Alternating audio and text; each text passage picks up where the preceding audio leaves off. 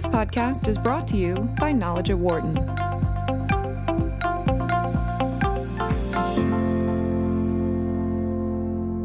Congress, the Federal Trade Commission, and the Justice Department are preparing to investigate whether big tech companies are engaged in anti competitive behavior. Google, Facebook, Apple, and Amazon have been facing pressure from regulators overseas for the last several years, but now those concerns have apparently begun to rise here in the U.S. This comes at a time when some, like Massachusetts Senator and Democratic presidential candidate Elizabeth Warren, are calling for the breakup of tech giants. So, what does all of this scrutiny mean for the future of these? These companies as well as their investors.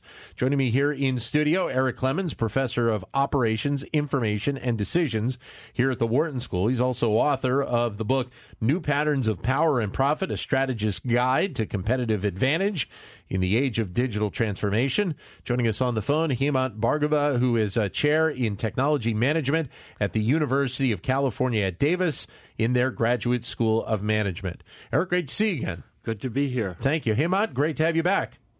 Thank you, Dan, and especially to have Eric on the phone with me. I was going to say the same thing about you. Uh, delighted that you could join us. Hey, thanks, Eric. So, Hemant, it, with with this word coming out that, that that these investigations are possible here, do you believe that there's there's actually some teeth behind this? So I think, uh, Dan, the investigation itself is well placed. I think there is a need to rethink uh, antitrust laws in the age of, uh, I mean, all these companies that they're talking about, these are platform companies, right? They have unorthodox business models. So I think there is sense in looking at it, but based on everything we've heard in terms of the the complaints against these companies, I really don't think there is too much teeth. They are all different, so I don't mean to say it's the same answer for all of them. I think the case against Amazon in particular is going to be quite different, stronger in some sense than Google's. And I think if you weave Facebook into it, then again, it's a different case because it might be based on data issues rather than the you know other antitrust or the sorts of issues against Google for um, tightening things around their business partners. But overall, I think I, I believe this is much more of a rethink rather than um, something that will be punitive. Eric, your thoughts? Yeah, I, first I, I, want to pick up and say I, I, I, agree. It's it's a rethink. Well, we went through a massive change in our regulatory philosophy, maybe between 1880 and 1930, because business models had changed. And I think uh, we're doing the same thing now. I want to push a little bit in, in a different direction. Uh, it's not about bigness. Each of the companies is is giant, but each of the companies has a different form of abuse. So if I were to, to, to tee it up, I would say it's not surprising that Facebook is being sent off to the Federal Trade Commission.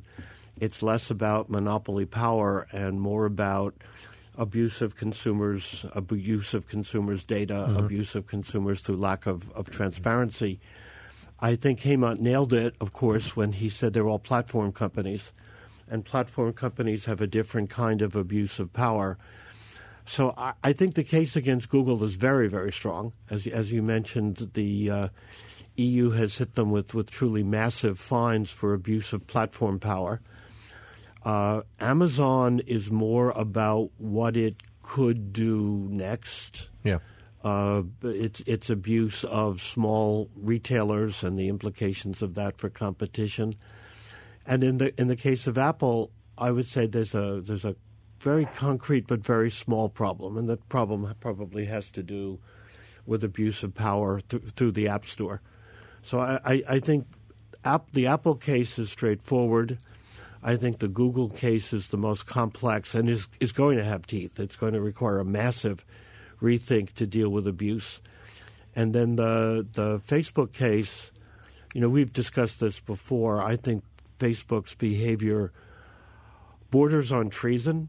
That's not the same as uh, as abuse of monopoly power, but their willingness to engage in election manipulation is a is a very different kind of abuse, and I think the FTC has every reason to go after them. But as we were talking before we went on the air, Eric, one of the things we highlighted was the regulatory or the lack of regulatory side where a lot of these companies are, are, are basically laying right now, and their ability to be able to, a degree, take advantage of the fact that there isn't much of a regulatory side for what they are trying to do as a company. I think Hemant expressed that perfectly when he said it's about a rethink.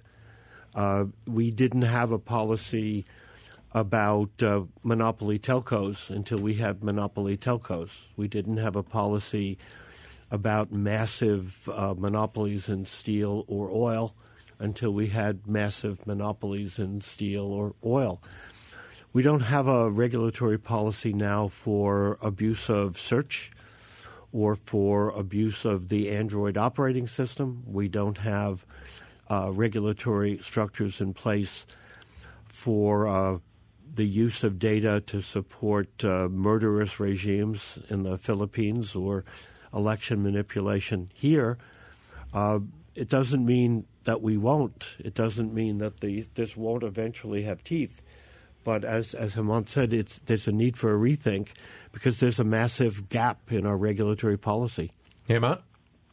Yeah, I, I like the way you framed the question, Dan. I, I totally agree with um, Eric. I think um, picking up on something a little more recent, if you think of e-commerce, um, 30 years ago, uh, the companies that started doing e-commerce had absolutely zero regulation or legislation around it. They did what they wanted for many years, exploited the lack of a regulatory framework, and then over time we've begun to, you know, put some things around that. Though I don't think that is complete either. So I, I, I think I agree with Eric. This is um, such a different world in terms of business models. And, um, you know, for instance, Google's abuse of search uh, or their power on search, it's really not clear under what laws we could ask a search engine to change the way it does its search results. The closest this you know I can think of is the American Airlines and Sabre story from back from the 1970s and 80s where Sabre, as a computerized reservation system owned by Americans, became so it was so revolutionary and became so fundamental to the mm-hmm. sale of airline seats that once it started biasing the results in favor of American, there was a huge advantage to Americans. But this is in a in a business industry where there were you know half a dozen major airlines, and the reservation system was operated by one of them. Google's case is a, you know somewhat different because even though there are times when Google um, does things that hurts small businesses or its advertising partners, that's not the predominant aspect of Google. And in fact, um, Google's business would not survive if it, if it did that at a very huge scale. But the point is, there is really no clear framework around how a search engine should be regulated in terms of how it organizes its results and what other biz- industries it can enter and how it might, you know, derive synergies from its existence in these two industries. But Hemant, Amazon is similar. Sorry, just to uh, finish. This, yep. In the sense that it's a marketplace, but it's also now selling its own products. Hemant, has, has what you just said about about the idea of, of really not having thought about regulation around search has that even really been a consideration to this point? Well, the, the, some of the complaints uh, against Google in Europe, in India, and I think to some extent in the U.S. have been that they favor their own properties or their affiliates to the detriment of other firms. So, yes, it has been a part of the, the complaint. Eric? Uh, Hemant, uh, uh, of course, got it right when he looked to Sabre and Apollo. So Sabre and Apollo were two airline reservation systems, uh, and they were actually used in the case of Sabre. American used it to bankrupt Braniff, and in the case of United, uh, United used Apollo to bankrupt Frontier. And this was one of the rare successful uses of something called essential facilities doctrine, mm-hmm. which said that uh, the reservation systems were both too expensive to replicate and too critical to the industry and if a company could use it to bankrupt a competitor in the same industry, uh, that was illegal. Mm-hmm. Google very seldom destroys companies. Uh, they have, in fact, the uh, the Foundem case, which was about three billion euros, was about d- using Google search to destroy a company mm-hmm. in an area where Google wanted to compete. Right. So we, we do have a limited amount of, of historical precedent for abuse of search. I think the greatest danger from Google uh, is actually uh, in, in two other areas. I think the greatest danger is really the abuse of the cost of search, the cost of keywords, which in some products is uh, one of the largest costs of goods sold. In other words, it could be half the, the actual selling price of the item is the cost of the keywords mm-hmm. to, to get it sold. Uh, that's one of the reasons the EU went after them. And then the other is the ability to deliberately limit interoperability, which we've discussed before. The yeah. ability to say this can be on an Android device, this must be, this can't be. And that's the power to essentially control the future of, uh, of the online world. So if, if I were going to look for things to go after Google for, I have a habit of writing papers that nobody reads. I, I, wrote a paper with Paul Kleindorfer, a great regulatory economist, in 1991 about the uh, power of unregulated online search. Mm-hmm. Let's just say the interest in the power of unregulated online search in 1991 was minimal. Yeah. Uh, but but the, the need to regulate search has been clear since since the reservation systems. The need to regulate the cost of keywords has only been clear maybe 10 to 12 years. And then the ability to keep the platform open, the ability to uh, the, to deny Google the right to freeze guys out of Android has been an issue for a couple of years. So uh, let's switch then to Amazon for a second. And, and when you look at the case uh, of Amazon, uh, Eric, where is it that that the operations that Amazon run? Where are the concerns that you have with that company? I, I have two. Uh, uh, one is there's a, a doctrine called duty to deal which says if you if part of your current business success is a result of cooperating with other companies mm-hmm. and now you no longer need them terminating the relationship with them simply for competitive advantage is illegal mm-hmm. so amazon's success in the marketplace involved hundreds thousands tens of thousands of small sellers and then they have been systematically dropping the ones where they would rather compete directly without without competition from their original sellers. Right. So the abuse of small sellers actually does violate existing U.S. law, and that's a concern. I think for me the bigger concern is is is going forward. Again, Hemant talked about platforms. Uh, how do you build a smart car that needs access to all of your data? Yeah. Well, you've got to interact with your smartphone. Yep. So everybody who's building a smart car in Europe today is either working with uh, iOS or they're working with, with Android. The ability of uh, guys who are building smart homes are much more likely to work with Alexa. So if Alexa decides that it's time for my smart fridge to order stuff, who's Alexa going to order from? It's going to order from Amazon. It's going to yeah. order from, from Whole Foods. So there's this new piece of platform in the smart home is a is a potential future abuse from from Amazon. Hmm. I think the real problems with Amazon today are the the abuse of small sellers, right. and then the, the possible abuse of platform power. Hemant, does that make sense to you? Yes, Eric. I I agree with everything you said. So here's something I would add, which is sort of going more towards a constructive or what might be a regulatory solution. That, you know, all the things Eric said about abuse are correct, but we have to remember every one of these firms got into a position that it could do abuse by having sacrificed profits for 10 or 15 years. Mm-hmm. And so the question is how do you enable uh, a business environment where innovators are willing to sacrifice for a long time to do something good overall, but that eventually they might begin abusing. And if you completely, you know, um, what I'm thinking is what's the window of abuse that should be allowed? And it, I'm making an analogy here with patent laws where firms invest you know billions of dollars to do something new, and then they're allowed to benefit in a above normal way for certain time periods, say 17 years. I'm wondering whether for platform businesses in particular, which have this uh, characteristic of maybe if they're multi-sided platforms that they they provide pro- benefits to one side but never charge them and then make up on the other side or do it through some other mechanism, whether they should they should be allowed to do it for some time and then the window closes. I and love I it. Wonder, I wonder what Eric thinks about that as a potential solution. Because if you completely close that off, then it may also prevent these innovations from occurring in the first place. I love it. So, one of the uh, exam questions I use every year is I take something and I ask the students to defend its fairness or lack of lack of fairness. And of course, fairness is not a term that economists use. We Right. use things like efficient.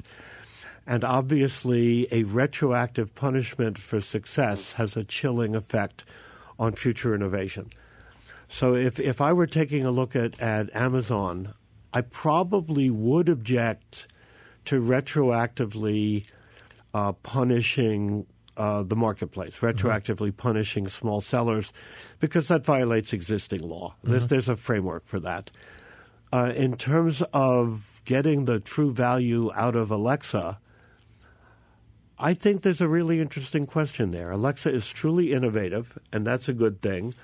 If Alexa is used to crush small retailers by taking choice out of, of the purchasing decision, should that be permitted for two years, for seven years? Uh, I would probably argue that Amazon has enough power and enough profit today. We don't have to enable illegal activity.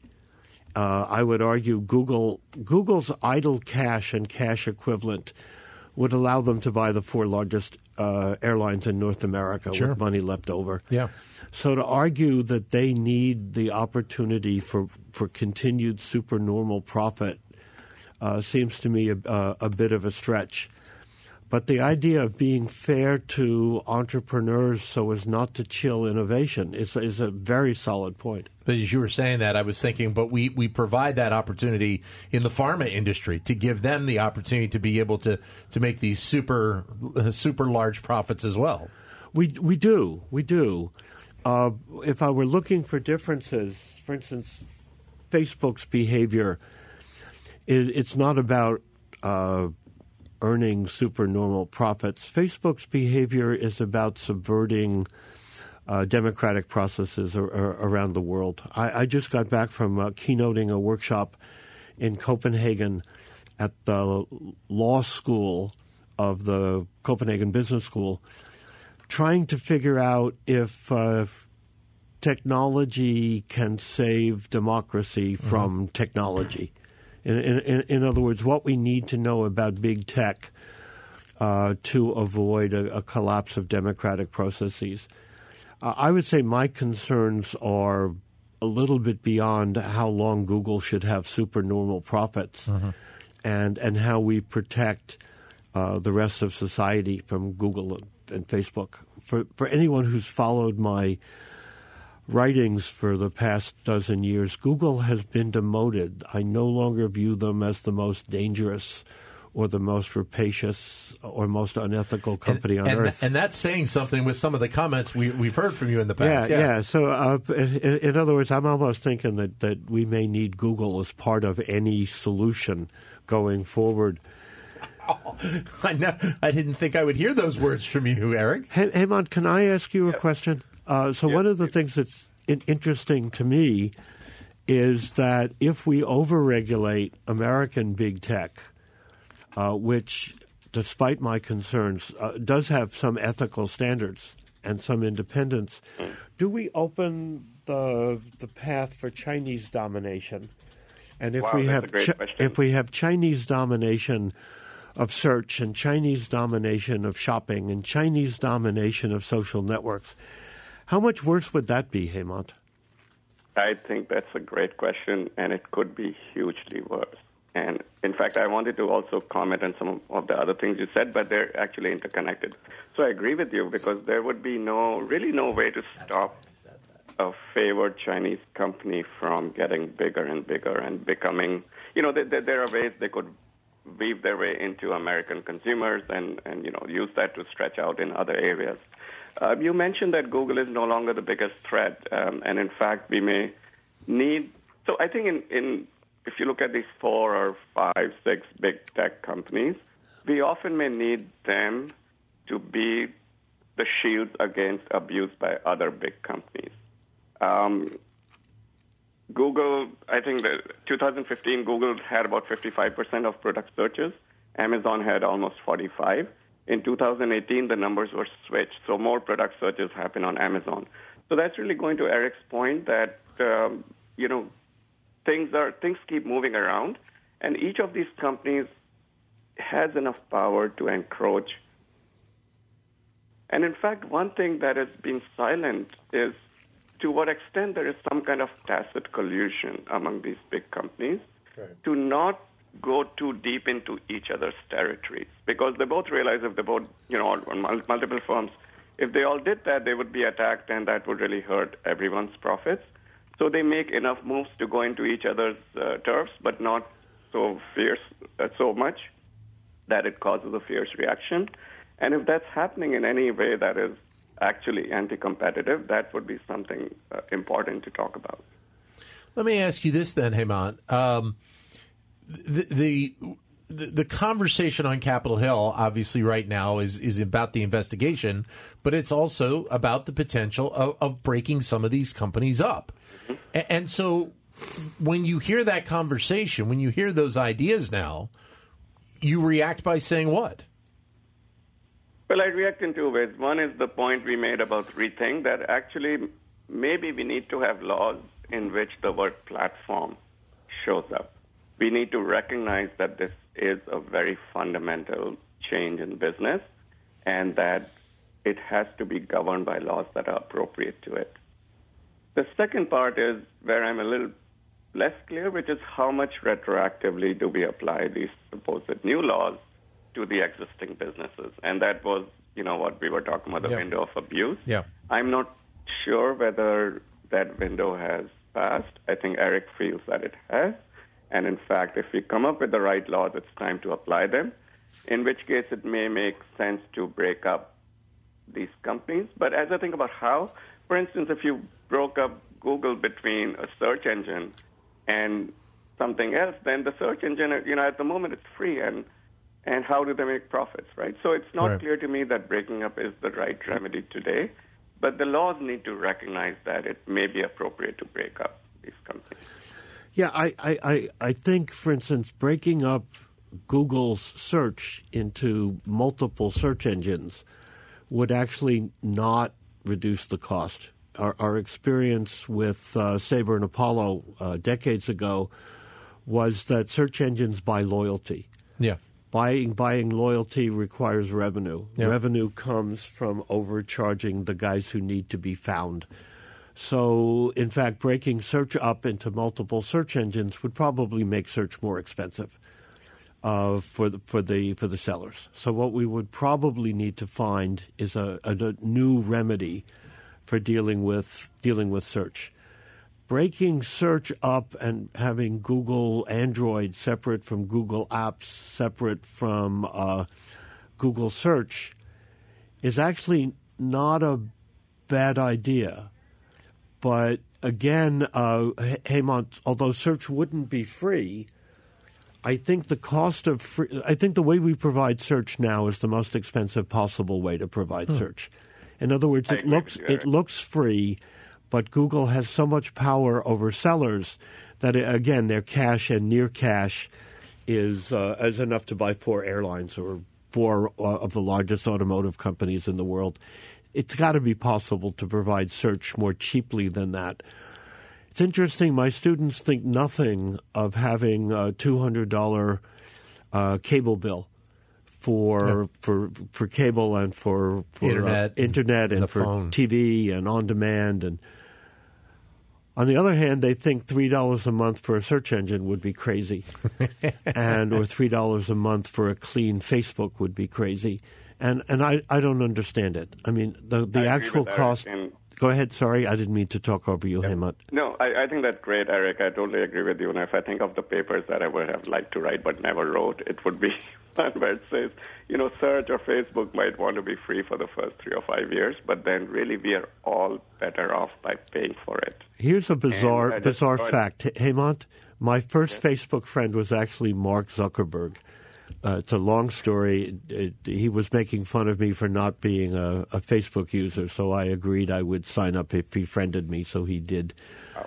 Reading his his sister's uh, posts was great fun for a while. Uh, what what's the the point of the story? I've been watching them for a long time, and my concern is that Mark never wanted a clean Facebook. You mm. know, hmm. and I couldn't figure out why you wanted a billion third world users who couldn't afford to pay anything. Right. The answer is clear because they vote and sure. because their corrupt governments are willing to pay massive amounts to influence how they vote. So that that's a dirty business. It's always been a dirty business. It's a dirty business from the start, and it uh, it probably needs a, a regulatory uh, sanitation.